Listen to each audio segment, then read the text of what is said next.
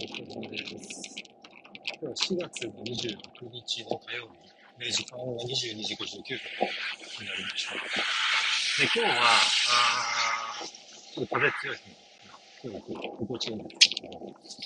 で今日は、あのー、思考の癖みたいな話を前からしてたと思うんですけれども、改めてその話をというところです。やっぱり、思考の癖なんで、まあ、今日も、その癖に引っ張られるような形で、ある意味失敗みたいなことが起きてしまったんですけれども、やっぱりね、こう、思考の自分個人の癖というか、結構、まあ、あるあるなのかなと思ってるんですけれども、仕事をしていくうちに、どうしてもやっぱり視野が狭くなっていくので、原則的に自分を制限してしまっている時ってよくあるような。で、まあこれが、まあ、僕の言う今、癖っていう表現してることなんですけれども、本質思考っていう、まあ、単語に集約されるんですけれども、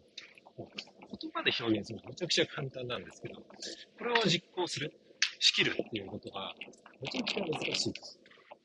ということを改めて思っていて、次のこうビジネススキル、えー、ビジネスマンとしての、うん、能力アップとか、まあ、ステップアップ、非常にしていくために、あの、うん、かなり重要な要素になるんじゃないかなというふうに、えー、改めて思ってます。やっぱりこう無意識的に行動を制限してしまっていることで、出せる、えーま、成果っていうちょっと表現あるんですけど、ものと影響を与えれる何かっていうのがどうしても限定的になってしまうことがあ,、まあ、あるなと思っているので、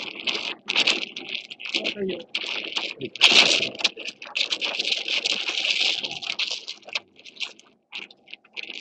影響力をうまくやっていきたいと思ってます。で、でこれをどのようにして改善していくのかっていうのが、めちゃくちゃ難しいなと思っていて、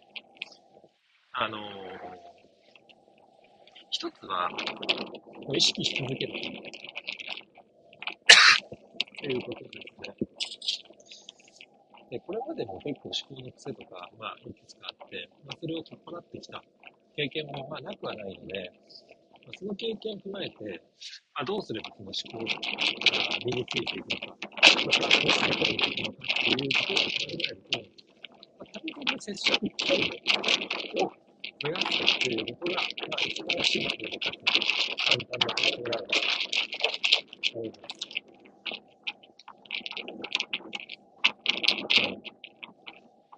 まあ、まあ、なんだろうな。うん自分一人で解決しようとせずに、まあ、自分の癖なので、それを気づくのも難しいじゃないですか。だから誰かに気づいてもらうっていう仕組みを、まあ、整え、あの、作るっていうのも一つ手かな。まあ、基本的にはそういうことでしかないですね。もう、あの、泥臭いと、本当に地に足つけてやっていくしかないかなと思ってるので、一つ一つ、えー、一回一回のことを持って改善をしていく。まあ、これに尽きるかなと思ってます。はい。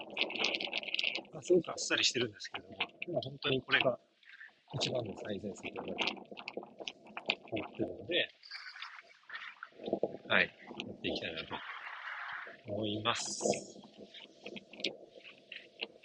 はい。今日はもう一回以上でいいですかね。お疲れ様です。